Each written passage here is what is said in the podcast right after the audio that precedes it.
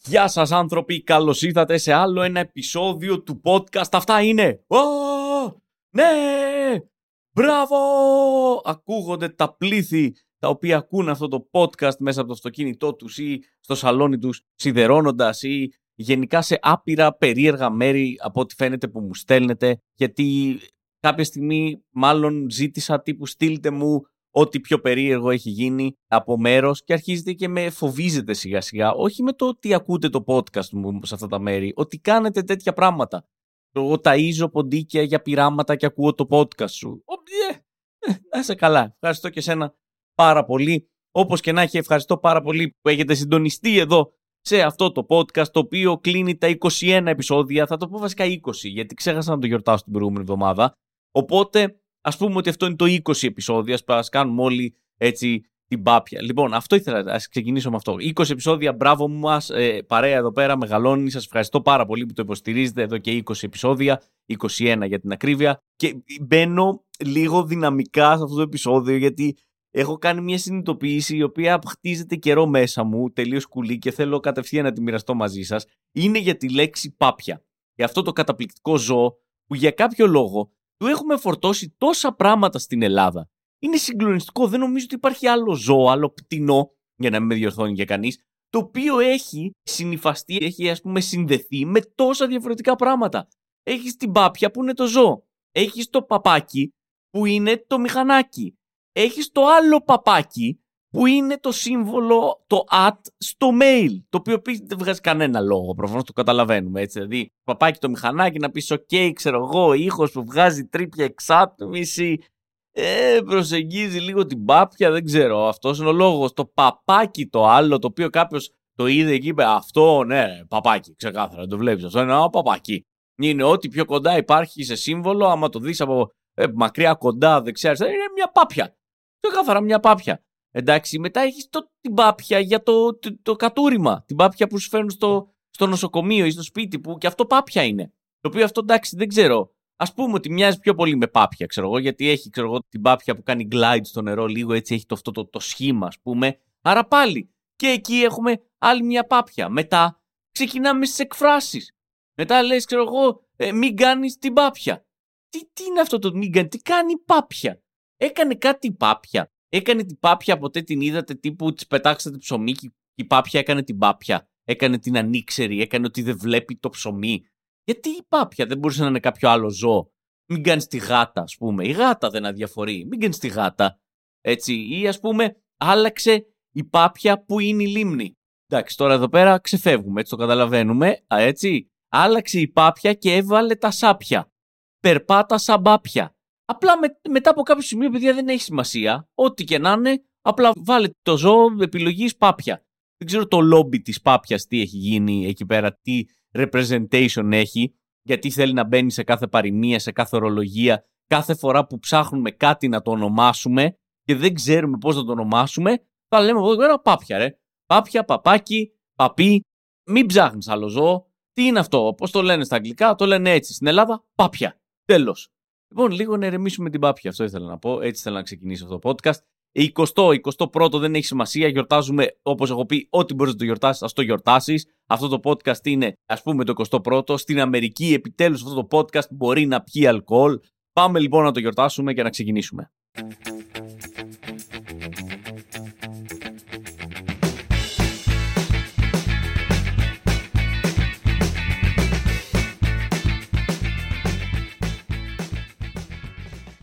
Ξεκινάω να σας μιλήσω για ένα θέμα το οποίο έχει προκύψει στη ζωή μου.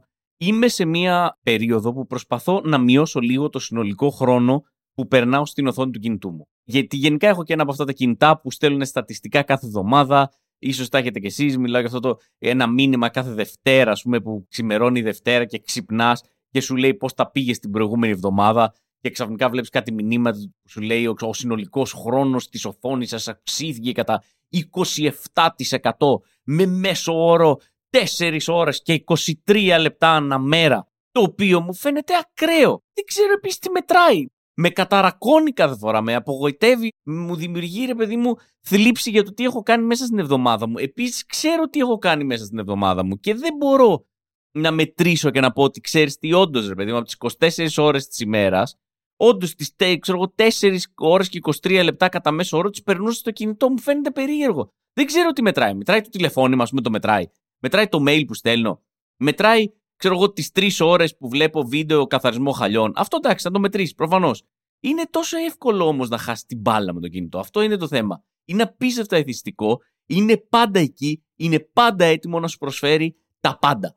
Είναι ένα παράθυρο προς τα πάντα. Είναι αυτά τα πράγματα τα πάντα καλά; Τα πιο πολλά όχι. Είναι, είναι το απόλυτο παράθυρο προς χάσιμο χρόνο. Είναι μια μαύρη τρύπα που με το που κάνεις slide το, το δάχτυλό και το ξεκλειδώσεις, απλά μπαίνει σε, ένα, σε μια σε ρουφάι, μια μαύρη τρύπα του χρόνου τέλος πάντων. Δεν ξέρω πόσοι το έχετε κάνει με αυτό, ή πώς το κάνετε γενικά, ή πώς το έχετε κάνει μια φορά. Είμαι στο αμάξι. Σταματάω σε φανάρι και είναι κόκκινο. Και πιάνω και ανοίγω το κινητό.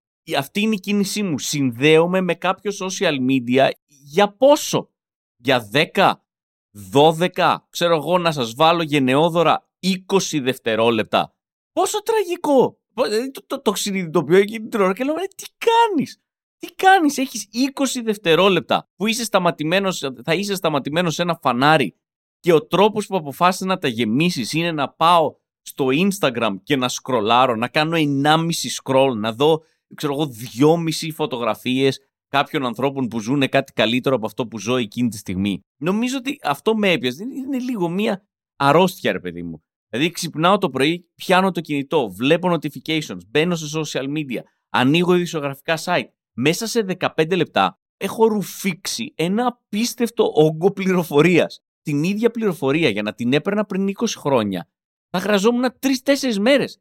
Θα έπρεπε να παίρνω τηλέφωνα φίλους, να τους λέω τι κάνεις, πού πήγες διακοπές, πώς πάει με το παιδί, πώς πέρασες το Σαββατό σου, να χτυπάω κουδούνια, τι γίνεται εσείς, παντρευτήκατε; Να στέλνω γράμματα; Ε, μακρινέ μου ξάδερφε Κώστα, ποια είναι η γνώμη σου για την τεκνοθεσία ομόφυλων ζευγαριών, γιατί ε, πρέπει να το μάθω από σένα που είσαι στην Αμερική, ας πούμε. Γιατί δεν έχω άλλο τρόπο να το μάθω, πρέπει να το γράψει με γράμμα. Επίσης, τι γίνεται στον κόσμο; Φέρτε μου εφημερίδες. Ποιε εφημερίδες. Όλες τις εφημερίδες. Πρέπει να μάθω τι γίνεται. Δεν με νοιάζει μόνο η Ελλάδα. Δεν με νοιάζει μόνο η Ευρώπη. Θέλω να μάθω τι έχει γίνει σε κάθε γωνιά του πλανήτη. Θέλω ό,τι εφημερίδα και ό,τι δισογραφική πηγή υπάρχει τώρα μέχρι τις. Έχω ξυπνήσει 8.30 μέχρι τις 9. Τα θέλω όλα αυτά. Τα πάντα πλέον μπαίνουν όπως έχουμε καταλάβει σε μια οθόνη, έτσι. Αυτό είναι το θέμα. Τα πάντα έχουν οθόνη. Αποκτάνε οθόνη. Τα αυτοκίνητα πλέον έχουν οθόνες. Τελείωσε. Δεν έχεις κοντέρ, δεν έχεις το κανονικό αναλογικό ραδιόφωνο, οτιδήποτε. Δεν έχεις καν το μέτριο digital ραδιόφωνο που απλά έδειχνε ξέρω, το σταθμό που ακούς. Έχει οθόνη, ρε, κανονικά. Συνδέεσαι εκεί πέρα, μπαίνει ο χάρτης εκεί, μπαίνουν εικόνες εκεί, πίσω στα καθίσματα μπορείς να βάλεις home cinema να βλέπουν τα παιδιά σου. Οι πληροφορίες σε κτίρια, σε οθόνη. Μπαίνεις μέσα, ξαφνικά μία LED, μία πλάσμα οθόνη 67 inch κάθετη να σου λέει πληροφορίες. Δεν μπορεί να τα γράψουν αυτά τα πράγματα, πρέπει να μπει σε οθόνη κι αυτό. Πληρώνεις με οθόνη. Παίρνεις το κινητό σου και το ακουμπάς πάνω σε ένα άλλο κινητό. Πόσο άβολη είναι αυτή η στιγμή που ξαφνικά δύο κινητά κάνουν ένα 69 και εσύ με τον άλλο τύπο απλά κοιτιέστε στα μάτια ενώ τα κινητά ερωτοτροπούνε μπροστά στα μάτια σας και σου λέει Αχ, δεν έχει πιάσει κούνα το λίγο ακόμα και τρίβεις το ένα κινητό με το άλλο, το σηκώνεις, το ξανακαπακώνεις με λίγο περισσότερη έτσι ένταση. Μπας και τα κινητά, ας πούμε, ψηθούν να, να ανταλλάξουν ρε παιδί μου δεδομένα μέσα από αυτή τη συναλλαγή. Και όλο αυτό για να αγοράσεις ένα κουλούρι, ξέρω για να αγοράσεις μια τυρόπιτα. Θες να φά, πας να φά. Πού είναι το μενού, δεν έχει μενού. Πάει, τελείωσε και αυτό. Και αυτό σε οθόνη. Φτάνεις εκεί πέρα, σου λέει το μενού, λέει Α, εδώ ορίστε, σου δίνει ένα χαρτάκι. Εδώ το QR code, σκανάρετε το. Ανοίγεις, εσύ σκανάρεις το QR code με το κινητό σου. Μπαίνεις μέσα και αρχίζεις να βλέπεις το μενού. Αρχίζεις να βλέπεις το μενού. Προφανώς δεν αρχίζεις να βλέπεις το μενού. Έρχεται ο σερβιτόρος μετά από μισή ώρα, λέει: Είσαστε έτοιμοι να παραγγείλετε. Και λε, φίλοι μου, ξεχάστηκα. Δεν θυμόμουν να κάνω ότι είμαι σε εστιατόριο. Δεν θυμόμουν να κάνω ότι είχα ξεκινήσει κάποια στιγμή με στόχο να παραγγείλω κάτι. Άνοιξα το κινητό με το QR code, αλλά μετά ξεχάστηκα, μπήκα στο Instagram και από τότε είμαι στο Instagram. Είμαι εδώ μέσα στο Instagram, βλέπω τι κάνουν οι φίλοι μου σε άλλα εστιατόρια, στη ζωή τους, σε καλύτερα εστιατόρια από αυτά που είμαι εγώ τώρα και δεν έχω ιδέα. Ήρθα όντως πεινασμένος, αλλά τώρα ξέρεις τι, δώσε μου δύο λεπτάκια ακόμα. Εντάξει, φεύγει. Τι δύο λεπτάκια, δώσε μου 40 λεπτάκια βασικά ή δύο κανονικούς καταλόγους. Αυτές είναι οι επιλογές. Άμα θες να παραγγείλω, πρέπει να μου δώσεις 40 λεπτά για να φύγω από το Instagram και να μπω όντως στο μενού ή φέρε μου κανονικό κατάλογο. Όλα έχουν οδόνη. Μου δείξανε ψυγείο με οθόνη που σου λέει τι έχει μέσα το ψυγείο. Πάμε καλά. Γιατί; Δεν μπορείς να ανοίξεις την πόρτα του ψυγείου. Σε ζόριζε αυτό το σύστημα που είχαμε πριν. Κάποιος είδε αυτό το, αυτή την κατάσταση που περνούσαμε, ας πούμε, που έπιανε στο χερούλι και τα άνοιγες και έλεγες Α, να τι έχουμε και είπε Αυτό πρέπει να σταματήσει. Τέλος πλέον με αυτή την ταλαιπωρία που πρέπει κάθε φορά να πιάνω κάτι και να το ανοίγω. Είναι βαριά η πόρτα. Όχι. Αλλά και πάλι με έχει κουράσει αυτό το σύστημα. Χρειαζόμαστε κάτι καινούριο. Μπορώ να δω με τα μάτια μου μέσα από μέταλλο. Μπορεί η όρασή μου να διαπεράσει μέταλλο. Όχι, δεν είμαστε ακόμα εκεί τεχνολογικά. Δεν μπορούμε να κάνουμε αυτό. Άρα τι θα κάνουμε; Θα βάλουμε μία οθόνη. Θα βάλουμε λοιπόν στην πόρτα του ψυγείου μία οθόνη και μέσα από εκεί θα μπορείς να βλέπεις τι έχεις μέσα στο ψυγείο. Μην ανοίγεις κάθε φορά ρε παιδί μου. Είδε σου κάναμε τη ζωή σου πολύ πιο απλή. Να κάτι που χρειαζόμασταν όλοι. Να μια βασική ανάγκη που εκπληρώθηκε. Να είναι καλά αυτοί οι επιστήμονες που αφήσανε, παραμερίσανε όλα τα τόσο μικρά ζητήματα του πλανήτη με τις πανδημίες, με, τη, με την ξέρω, υπερθέρμανση, με οτιδήποτε και είπανε αυτό που πρέπει να ασχοληθώ είναι αυτό το μείζον θέμα της πόρτας του ψυγείου. Κάποιος πρέπει να το λύσει αυτό το πράγμα τέλος πάντων. Οτιδήποτε παλιά είχε έστω και λίγο, ρε παιδί μου, κανονική συναναστροφή με άνθρωπο. Εντάξει, τώρα όλα αυτά γίνανε εφαρμογή. Το καταλαβαίνω ότι όσο προχωράει αυτό το κομμάτι αρχίζω και γίνομαι όλο και πιο γέρος, όλο και πιο τύπου στα δικά μου χρόνια. Σιγά σιγά μέχρι να τελειώσει το κομμάτι απλά θα έχει γίνει εκεί η φωνή μου. Λοιπόν, έχει φύγει η ανθρώπινη συναναστροφή. Παλιά τον έβλεπες το συνάνθρωπό σου, λέγατε μια καλημέρα. Έλεγες ένα γεια στην πόρτα του ψυγείου σου. Τώρα ε, το χάσαμε κι αυτό. Καταλαβαίνω ότι πηγαίνει εκεί, αλλά μείνετε μαζί μου γιατί όντως όλα έχουν γίνει εφαρμογή. Έπαιρνες, ας πούμε, παλιά να παραγγείλεις σουβλάκια. Δεν μπορείς να πάρεις πλέον να παραγγείλεις σουβλάκια. Τέλος. Ωραία. Εφαρμογή. Θα παραγγέλνεις σουβλάκια από εφαρμογή. Έβγαινες έξω να γνωρίσεις κόσμο. Τέλος. Εφαρμογή. Θα πηγαίνεις στην εφαρμογή, θα γνωρίσεις κόσμο από εκεί και αν τα πράγματα πάνε καλά, παίζει και να τους δεις κάπου έξω τέλος πάντων. Οι εφαρμογές, παιδιά, φτιάχνονται από αντικοινωνικά άτομα που δεν θέλουν ανθρώπινη επαφή. Και να σας πω ξεκάθαρα, για να μην παρεξηγηθώ, δεν έχω τίποτα με αυτά τα άτομα. Είμαι ένα από αυτά τα άτομα. Όποτε μπορώ να αποφύγω την ανθρώπινη επαφή, θέλω να αποφεύγω την ανθρώπινη επαφή. Αλλά ταυτόχρονα καταλαβαίνω κιόλας ότι δεν είναι καλό. Εντάξει, καλό είναι να διατηρούμε κάποια ανθρώπινη επαφή. Οπότε αν έχετε ανθρώπους στη ζωή σας οι οποίοι είναι αυτά τα δημιουργικά μυαλά αυτά τα tech geniuses, αυτοί οι άνθρωποι που σας λένε δουλεύω σε μία startup και προσπαθούμε να φτιάξουμε μία νέα εφαρμογή για κάτι το οποίο παλιά το έκανες έτσι και τώρα δεν θα χρειάζεται να το κάνεις έτσι, ξέρω εγώ. Θυμάσαι που πήγαινες διακοπές με φίλους και φεύγατε από το σπίτι και πηγαίνετε στο νησί. Ναι, ε, όχι. Έχω εφαρμογή πλέον, δεν θα χρειαστεί να δεις τους φίλους σου. Δεν θα χρειαστεί καν να πας στο νησί. Όλο VR από το καναπέ σου. Πιάστε όλους αυτούς τους φίλους σας και πείτε τους, Όχι. Σταμάτα, Γιώργο φτιάξε βαλίτσα, φεύγουμε τώρα, πάμε κάπου. Θα κοινωνικοποιηθείς, παράτα τη startup, παράτα αυτές τις ιδέες. Πρέπει να κρατήσουμε λίγο ανθρώπινη επαφή και να φύγουμε από τις οθόνες. Λοιπόν, πήγε πολύ λάθος το φινάλε, βγήκε σαν κήρυγμα. Συγγνώμη, δεν ήταν αυτή η διάθεσή μου. Αυτό που θέλω να πω είναι ότι περνάω λίγο λιγότερο χρόνο πλέον στην οθόνη του κινητού μου. Τα έχω καταφέρει. Έχω βάλει και μία, μαντέψτε, εφαρμογή για να το καταφέρω αυτό το πράγμα η οποία πρακτικά μου κλειδώνει συγκεκριμένες εφαρμογές και προφανώς κάθε φορά που μπορώ να την ανοίξω, αλλά κάθε φορά που πάω να την ανοίξω, η εφαρμογή αυτή μου πετάει μια άλλη οθόνη που λέει «Is this important» δεν έχω ξανανιώσει καλύτερη ερώτηση. Να πηγαίνεις να ανοίξεις το Instagram και να σου βγαίνει μία οθόνη για να σου λέει Is this important? Όχι. Ξεκάθαρα. Δεν μπορεί κάποιος να απαντήσει. Ναι, of course it's important. I want to know what Maria had for dinner. How will I know what Maria had for dinner if I don't open Instagram? How will I know how good the time John is having in London; If I don't open Instagram? I need to open. This is very important for the continuation of my life. Of course it's not important. Προφανώς. Σε βάζει σε μια σκέψη που σου λέει, Ε, είναι, είναι ανάγκη, Ε, το χρειάζεσαι, αλήθεια. Κάποιες φορές λες, να σου πω κάτι, έστω διάλογο, ναι. Τι άλλες φορές όμως δεν όχι και έτσι έχω μειώσει το χρόνο τέλος πάντων που περνάω στην οθόνη. Δεν θα σας πω να το κάνετε κι εσείς. Ο καθένας κάνει ό,τι θέλει. Εντάξει. Και θα σας εξηγήσω και τι εννοώ ακριβώς στο επόμενο segment.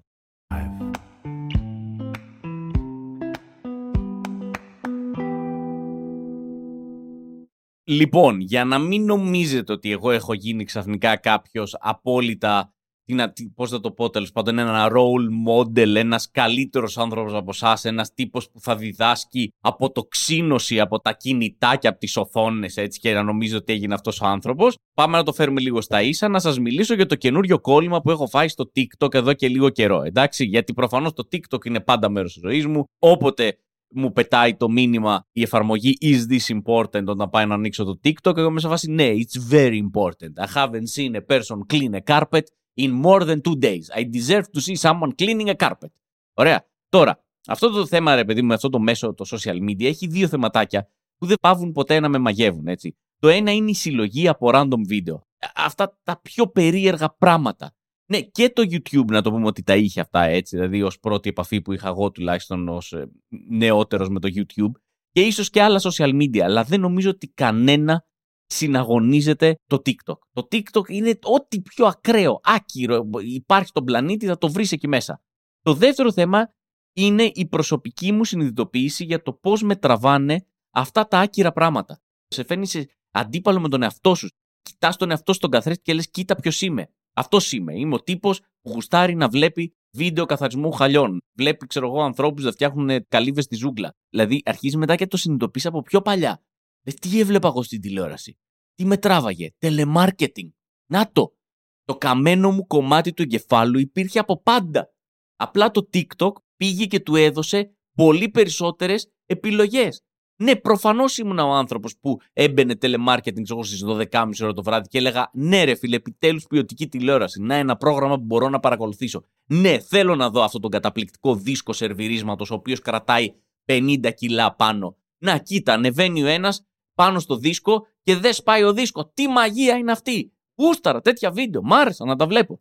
Και τώρα το TikTok μου τα πετάει αβέρτα. Εν τω μεταξύ, ξέρετε, υπάρχουν δύο στάδια. Είναι το, το πρώτο στάδιο που εμφανίζεται κάτι πολύ περίεργο στο TikTok και η πρώτη σου αντίδραση είναι ρε, τι είναι αυτό, ρε; Ρε, τι καμενιά είναι αυτή; Αν είναι δυνατόν, αν εκείνη την ώρα φύγεις, τελείωσε. Αυτό το άκυρο πράγμα δεν θα κολλήσει πάνω σου, δεν θα σε επηρεάσει, δεν θα σε μολύνει, δεν θα γίνει η εμμονή σου, οκ. Αν όμως μείνεις άλλα τρία δευτερόλεπτα από το «Ωρε φίλε, το πιο άκυρο πράγμα αυτό, τι είναι αυτό το πράγμα που βλέπω, αν είναι δυνατόν πάμε καλά.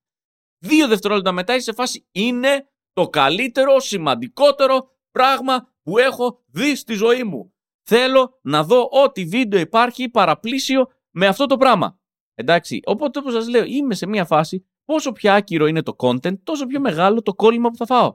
Μεγάλη εισαγωγή σας έκανα για να σας πω λοιπόν ότι εδώ και λίγες εβδομάδες έχω αφιερώσει τον λίγο ελεύθερο μου χρόνο σε βίντεο ανθρώπων που στρώνουν κρεβάτια. Ναι, το καταλαβαίνω, σας είπα ποια είναι τα δύο στάδια. Ξέρω αυτή τη στιγμή ότι το ακούτε και λέτε τι λε, τι καμένος είσαι, αν είναι δυνατόν, πώς γίνεται να βλέπεις ανθρώπους να στρώνουν κρεβάτια, είσαι με τα καλά σου. Έχεις λίγο χρόνο και το σπαταλάς εκεί. Αν μείνετε μαζί μου, άλλα δύο δευτερόλεπτα, θα αλλάξετε γνώμη γιατί πραγματικά αξίζει. Πώς να το πω; Νομίζετε δηλαδή ότι τα χαλιά, έπεσα χαμηλά με τα χαλιά, με τις κατασκευές στη ζούγκλα. Όχι, παιδιά. Στρώσιμο κρεβατιών. Και να σα το κάνω και λίγο έτσι χειρότερο, ας πούμε, άμα θέλετε, ή καλύτερο, δεν ξέρω πώς το λαμβάνει ο καθένας. Δεν είναι ένα άτομο σπίτι του που φτιάχνει κρεβάτι. Όχι, είναι βίντεο από διαγωνισμούς στρωσίματος κρεβατιών. Δύο συνήθως Ασιάτες, side to side, που συναγωνίζονται για το ποιος θα στρώσει πιο γρήγορα και πιο τέλεια ένα κρεβάτι.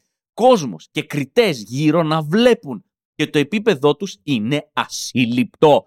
Μιλάμε, βάζουν κάτω το κατοσέντονο και δεν έχει ούτε μία ζάρα, παιδιά. Δεν έχει ούτε μία τσαλάκα. Είναι πιο, τι να σου πω, είναι πιο, πιο λίγο, πιο λαδιά από θάλασσα, πιο, πιο λίγο από μετάξι. Πιο, δεν υπάρχει κάτι πιο ευθυγραμμισμένο, πιο, πιο ίσιο, πιο, είναι απίστευτο αυτό που έχουν καταφέρει. Έχω συγχυστεί. Λοιπόν, το, το τέντομα είναι τόσο καλό, τίποτα, ούτε γραμμούλα δεν βλέπεις. Το γέμισμα της παπλωματοθήκης είναι οριακά μαγικό του Χουντίνι.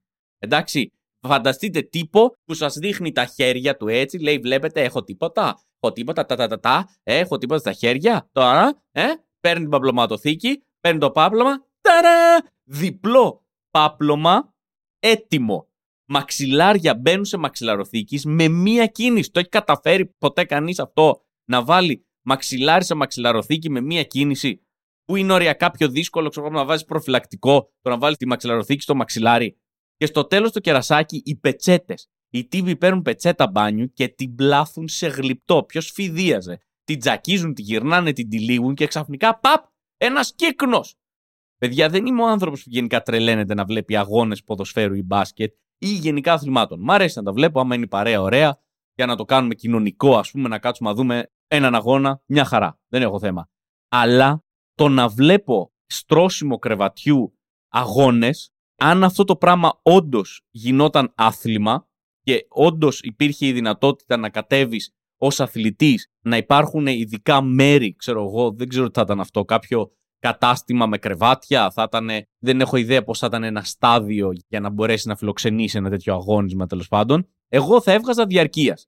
Αν είχαμε αθλήματα όπως αυτό, ή ξέρω εγώ, βάλσιμο πλυντηρίου πιάτων, να βλέπεις κόσμο απλά να, να, να βάζει το πλυντήριο πιάτων σε τέλεια διανομή, τα πιάτα, τα μικρά, τα μεγάλα, τα τάπερ έτσι, τα, τα, τα μαχαιροπύρουνα, τα δεν ξέρω τι. Αν είχαμε, ξέρω εγώ, γέμισμα πορτ παγκάζ.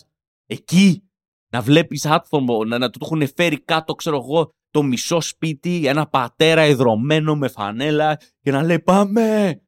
Πάμε! Και να αρχίζει να βάζει τέτρις όλο, κλα, κλα, κλα και να λες πω, πω, πώς θα τα χωρέσει. Δεν έχει μείνει σχεδόν καθόλου χώρος. Πού θα το βάλει το καρεκλάκι. Πού θα βάλει τα δύο τάπερ που του δώσει η γυναίκα του. Μιλάμε αυτά τα αθλήματα εγώ θα τα βλέπα. Διαρκείας. Εκεί, αυτή είναι η Ολυμπιακή που θα ήθελα να ζήσω εγώ. Και να πω κιόλας για να κλείσω αυτό το θέμα ότι αν, λέμε αν όντως γινόταν άθλημα αυτό, που από ό,τι φαίνεται στην Ασία έχει γίνει, αλλά να επεκταθεί τέλος πάντων και προς την Ελλάδα και γίνουν διαγωνισμοί, νομίζω παιδιά ότι το έχουμε.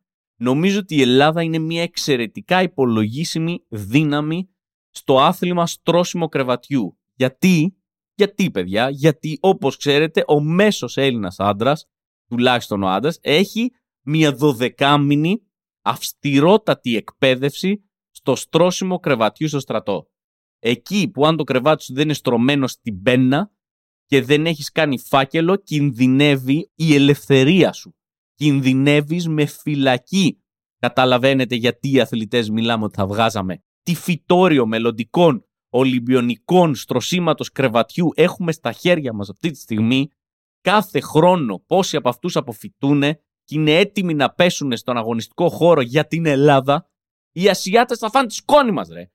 Οι Ασιάτες τι, άμα δεν πάει καλά το στρώσιμο, τους πούνε απέτυχε, ντροπή σου. Ο Έλληνας, αν δεν πάει καλά το στρώσιμο, θα φάει πέντε φύ. Θα μείνει μέσα στο στρατόπεδο, δεν θα βγει εξόδου. Αυτό είναι, ρε παιδί μου, τρόπος να, να, να βγάλεις καλούς αθλητές. Τι να λέμε τώρα, βλέπει τον Ιδονήσιο ή τον ξέρω εγώ, Κορεάτη, Καμαριέρα, Καμαριέρη τέλος πάντων, και απέναντι να έχεις το Γιάννη από το πυροβολικό της Θήβας. Θα το σκίσει, ρε.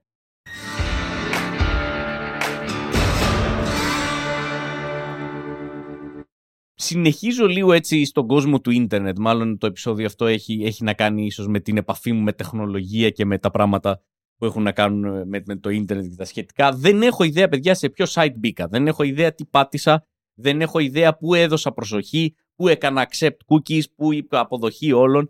Τι έγινε, τι έκανα, τι έφτεξα και έδωσα στους άρχοντες του διαδικτύου που ελέγχουν το τι διαφημίσεις θα σου σκάνε στο feed την ιδέα ότι το ακόλουθο που θα σας πω εμένα με ενδιαφέρει. Το ακόλουθο που λέμε είναι μια διαφήμιση η οποία λέει «Οι φίλοι σας τώρα σε κάλτσες». Εντάξει και από κάτω έχει μια εικόνα κάλτσας με φάτσα κάποιου ανθρώπου.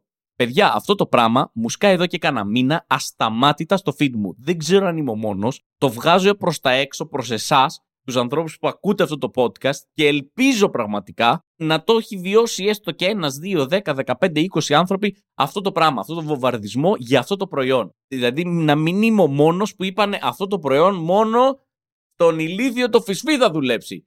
Πέτα τούτο στο feed συνεχώς. Οι φίλοι σας σε κάλτσες. Πάρε και μια εικόνα κάλτσας με τη φάτσα κάποιου ανθρώπου. Παιδιά, συνεχώς σας λέω. Το βλέπω παντού. Και αλήθεια είναι, δεν, δεν νομίζω ότι υπάρχει κάποιο προϊόν που να με ενδιαφέρει λιγότερο.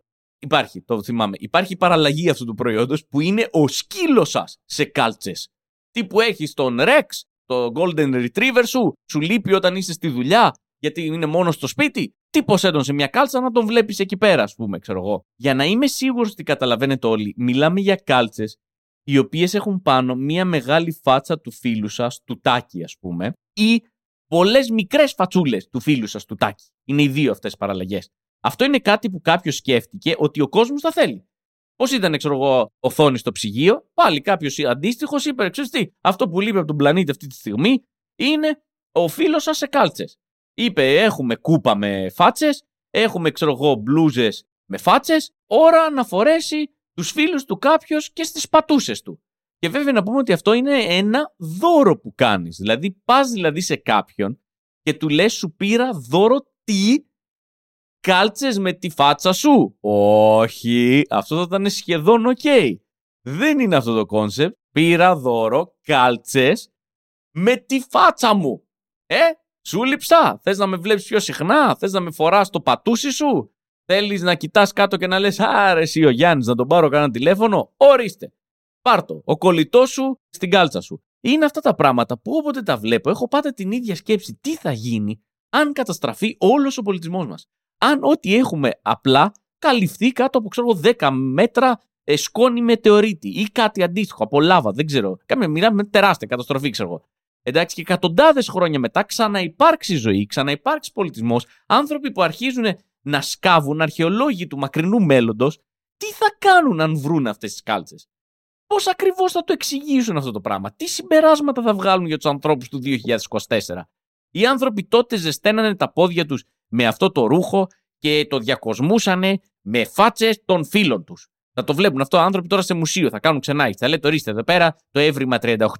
Ορίστε, βλέπετε μία κάλτσα ελαφρώς φθαρμένη με το μεγάλο δάχτυλο. Βλέπετε εδώ πέρα θα βγαίνει ξεκάθαρα έξω από τον ήχη που έχει τρυπήσει την κάλτσα. Αλλά βλέπετε όμως ξεκάθαρα το σχήμα και το πρόσωπο ενός άνδρα το οποίο είναι πάνω σε αυτή την κάλτσα. Κάτι που μας δείχνει ότι οι άνθρωποι τότε ξεκάθαρα είχαν χάσει την μπάλα. Άλλο ένα δείγμα τώρα να σας πω, έτσι θα συνέχιζε η ξενάγηση του, ότι ο πολιτισμός τότε καταστράφηκε. Α συνεχίσουμε στο επόμενο έκθεμα που είναι μια συσκευή επικοινωνίας και αποθήκευσης φωτογραφιών του 2024. Όπως μπορείτε να δείτε εδώ, έχουμε φωτογραφίες μιας γυναίκας που έχουν τραβηχτεί από την ίδια 123 φωτογραφίες στον αριθμό. Σχεδόν ίδιες η μία με την άλλη. Αν δηλαδή σας τις δείξω και τις 123, νομίζω δεν θα βρείτε σχεδόν καμία διαφορά. Στη φωτογραφία η γυναίκα κάνει τα χείλη της σε σχήμα ράμφους, μαντέψτε, πάπιας, να άλλη μία αναφορά που χρησιμοποιούσαν οι άνθρωποι το 2024 για την πάπια. Δεν τους στάναν όλα τα άλλα με το μηχανάκι, με το σύμβολο του ΑΤ, με το κάνω την πάπια. Πήρανε και βάλανε και κάτι που λεγόταν duck face, εντάξει, και αυτό το δώσανε πάλι στην πάπια για άλλη μια φορά. Η γυναίκα λοιπόν εδώ πέρα κάνει τα χείλη της σε σχήμα ράμφους πάπιας κάτι που φημολογείται ότι ήταν ερωτικό κάλεσμα το 2024. Η γυναίκα σύμφωνα με τις αναλύσεις είναι κάπου 35 με 40 χρονών, το οποίο είναι λίγο θλιβερό. Πραγματικά, δεν ξέρω. Δεν ξέρω τι θα βρουν οι μελλοντικοί αρχαιολόγοι, δεν ξέρω αν θα τους βγάλει κανένα νόημα, δεν ξέρω τι είναι αυτό τέλος πάντων που θα μείνει από την εποχή μας, αν ποτέ καταστραφούμε και θα πούνε Α, ρε, κοίτα τι είχανε. Το μόνο που σκέφτηκα, το μόνο άλλο και θα το κλείσω εδώ, είναι ότι υπάρχει κάτι αυτή τη στιγμή το οποίο μπορεί να βρει κάποιος στο μέλλον, αλλά μπορεί να το βρει και στο παρόν και δεν βγάζει κανένα νόημα. Και είναι αυτά τα ανοιχτήρια σε σχήμα πέους. Αυτά που έχουν στο μοναστηράκι ή σε οποιοδήποτε άλλο τουριστικό μαγαζί σε όλη την Ελλάδα. Θεωρώ ότι αυτό το έβριμα θα είναι ο μελλοντικός, αν το βρούνε, μιλάω τώρα σε χιλιάδες χρόνια από τώρα, θα είναι ο μελλοντικός υπολογιστής των αντικειθήρων. Θα τους πάρει χιλιάδες χρόνια και εικασίες, θεωρίες, αναλύσεις, μέχρι να καταλάβουν τι το κάναμε αυτό το πράγμα τι το θέλαμε. Γιατί οι άνθρωποι τότε είχαν ένα ξύλινο πέος 45 εκατοστά με ένα μέταλλο στην άκρη και το πουλούσαν παντού. Ακόμα και τώρα εμείς δεν το καταλαβαίνουμε γιατί το κάνουμε. Φανταστείτε να το βρουν αρχαιολόγοι σε χίλια χρόνια από τώρα.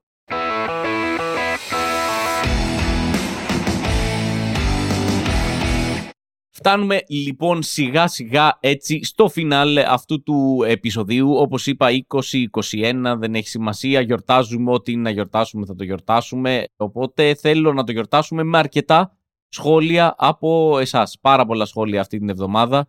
Δεν ξέρω αν ε, μπορώ να τα πιάσω όλα τέλος πάντων γιατί είχαμε πιάσει πάρα πολλά θέματα και αυτό δημιούργησε πάρα πολλά σχόλια διαφορετικά. Όμως, σίγουρα συνεχίζεται το serial, το ότι μαζεύουμε περίεργες πινακίδες οι οποίες εμφανίζονται στο δρόμο τέλος πάντων σε διάφορες χειρόγραφες πινακίδες, κυρίως τέλος πάντων, ανθρώπων που μου στέλνουν πλέον, όπως η τερψυχόρη, η οποία μου έχει στείλει μία εικόνα. Όλες αυτές θα τις δείτε και σε story προφανώς, γιατί άλλο να το λες και άλλο να το βλέπεις. Ένα, τι είναι αυτό, θάμνος, ένα δέντρο, ένα κάτι τέλος πάντων, και απλά με μανταλάκι πάνω ένα Α4 που γράφει γαϊδούρια. Αυτό.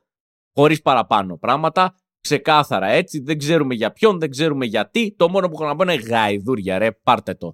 Εξαιρετικό επίσης, δεν θυμάμαι ποιος μου το έχει στείλει, αλλά είναι ένας άνθρωπος ο οποίος έχει πάει και έχει ουσιαστικά ζωγραφίσει, χαράξει στον τοίχο του σπιτιού του το μήνυμα. Δεν το κόλλησε. Ήταν η αγανάκτησή του τέτοια, η οποία είπε θα καταστρέψω εγώ ο ίδιος τον τοίχο μου για να μπορέσει αυτό το μήνυμα να επικοινωνηθεί στον κόσμο και γράφει καταγράφεστε από κάμερα κατρουλιά σας σπίτι σας. Και το έχει χαράξει πάνω στον τοίχο του, εξαιρετικό. Άλλο μήνυμα το οποίο βρήκαμε ε, από την ε, Ιριάννα, συγγνώμη, είναι μία από αυτές τις κλασικές ταμπέλες που γράφονται σε τουαλέτες τέλος πάντων συνήθως, οι οποίες πολλές φορές γράφονται και σε 67 διαφορετικές γλώσσες, γιατί το ρίσκο του να βουλώσεις τουαλέτα είναι τέτοια που δεν σε παίρνει να μην το γράψεις, ξέρω εγώ, και στη γραμμική Β, σε περίπτωση που κάποιος διαβάζει μόνο γραμμική Β. Το γράφουν στα αγγλικά, γερμανικά, γαλλικά, οτιδήποτε. Υπάρχει λοιπόν γραμμένο σε όλα. Και από κάτω για κάποιο λόγο χειρόγραφα στα ελληνικά. Τύπου, Αχ, ρε, ξεχάσαμε τους Έλληνες. Γράψτε το και για τους Έλληνες. Το οποίο γράφει, δεν ρίχνουμε τίποτα στη λεκάνη, αν προηγουμένως δεν το έχουμε φάει ή πιει. Πανέμορφο. Ένα ίσως μήνυμα τόσο καλό που θα έπρεπε να αντικαταστήσει όλα τα άλλα μηνύματα. Δεν νομίζω ότι μη ρίχνετε χαρτιά στη λεκάνη, μη ρίχνετε χαρτιά, σερβιέτες, πάνες. Όχι, αν δεν το έχεις φάει, δεν το έχεις πιει, it doesn't go down. Αυτό. Τελείωσε. Πιο απλά δεν μπορούμε να το πούμε. Άλλο, Άννα Μαρία, προς όλους του ενίκου, με μεγάλη λύπη και αγανάκτηση σας ενημερώνω ότι κάποιος αφοδεύει στο υπόγειο της πολυκατοικίας. Εντάξει, εάν ξαναγίνει, θα αναγκαστούμε να πάρουμε μέτρα που φυσικά θα πληρώσει αυτός που το κάνει. Φυσικά, ποιος άλλος θα πληρώσει; Υπάρχει περίπτωση να μπει στα κοινόχρηστα. Υπάρχει περίπτωση να πούνε λοιπόν ξεκάθαρα είναι ο Στέλιος από τον τέταρτο που αφοδεύει στο υπόγειο της πολυκατοικίας, αλλά εδώ είμαστε μια πολυκατοικία, είμαστε όλοι ένικοι, οπότε θα μπει στα κοινόχρηστα. Η αφόδευση και ο καθαρισμός της αφόδευσης του Στέλιου από τον τέταρτο, 3 και 23 κόστος μηνιαίο για τα κοινόχρηστά μας. Τι κάνει ο κόσμος, γιατί έχουμε χάσει τόσο πολύ την μπάλα. Ποιος μπαίνει μέσα σε πολυκατοικίες και αφοδεύει στο υπόγειο; Γιατί έχουμε πάει εκεί, ρε φίλε. Τι γίνεται εκεί πέρα; Λοιπόν, δεν θυμάμαι ποιος το έχει στείλει αυτό. Ανώδυνο τρύπημα αυτιών και μύτης χωρίς δάκρυα με αντιαλλεργικό σκουλαρίκι. Μαγαζί το έχει βάλει αυτό και από κάτω γράφει κάποιος που πήγε κόλλησε δικό του χαρτί. Η Κυριακή είναι για την οικογένεια, τη φύση και την εκκλησία. Τύπου, τι κάζε, πας να δουλέψεις, πας να ανοίξεις τρύπες σε αυτιά, πας να, να προσφέρεις, ξέρω εγώ, τρύπημα αυτιών. Να το κάνεις. Όχι την Κυριακή. Δεν είναι για τρύπημα σε αυτιά την Κυριακή και για piercing.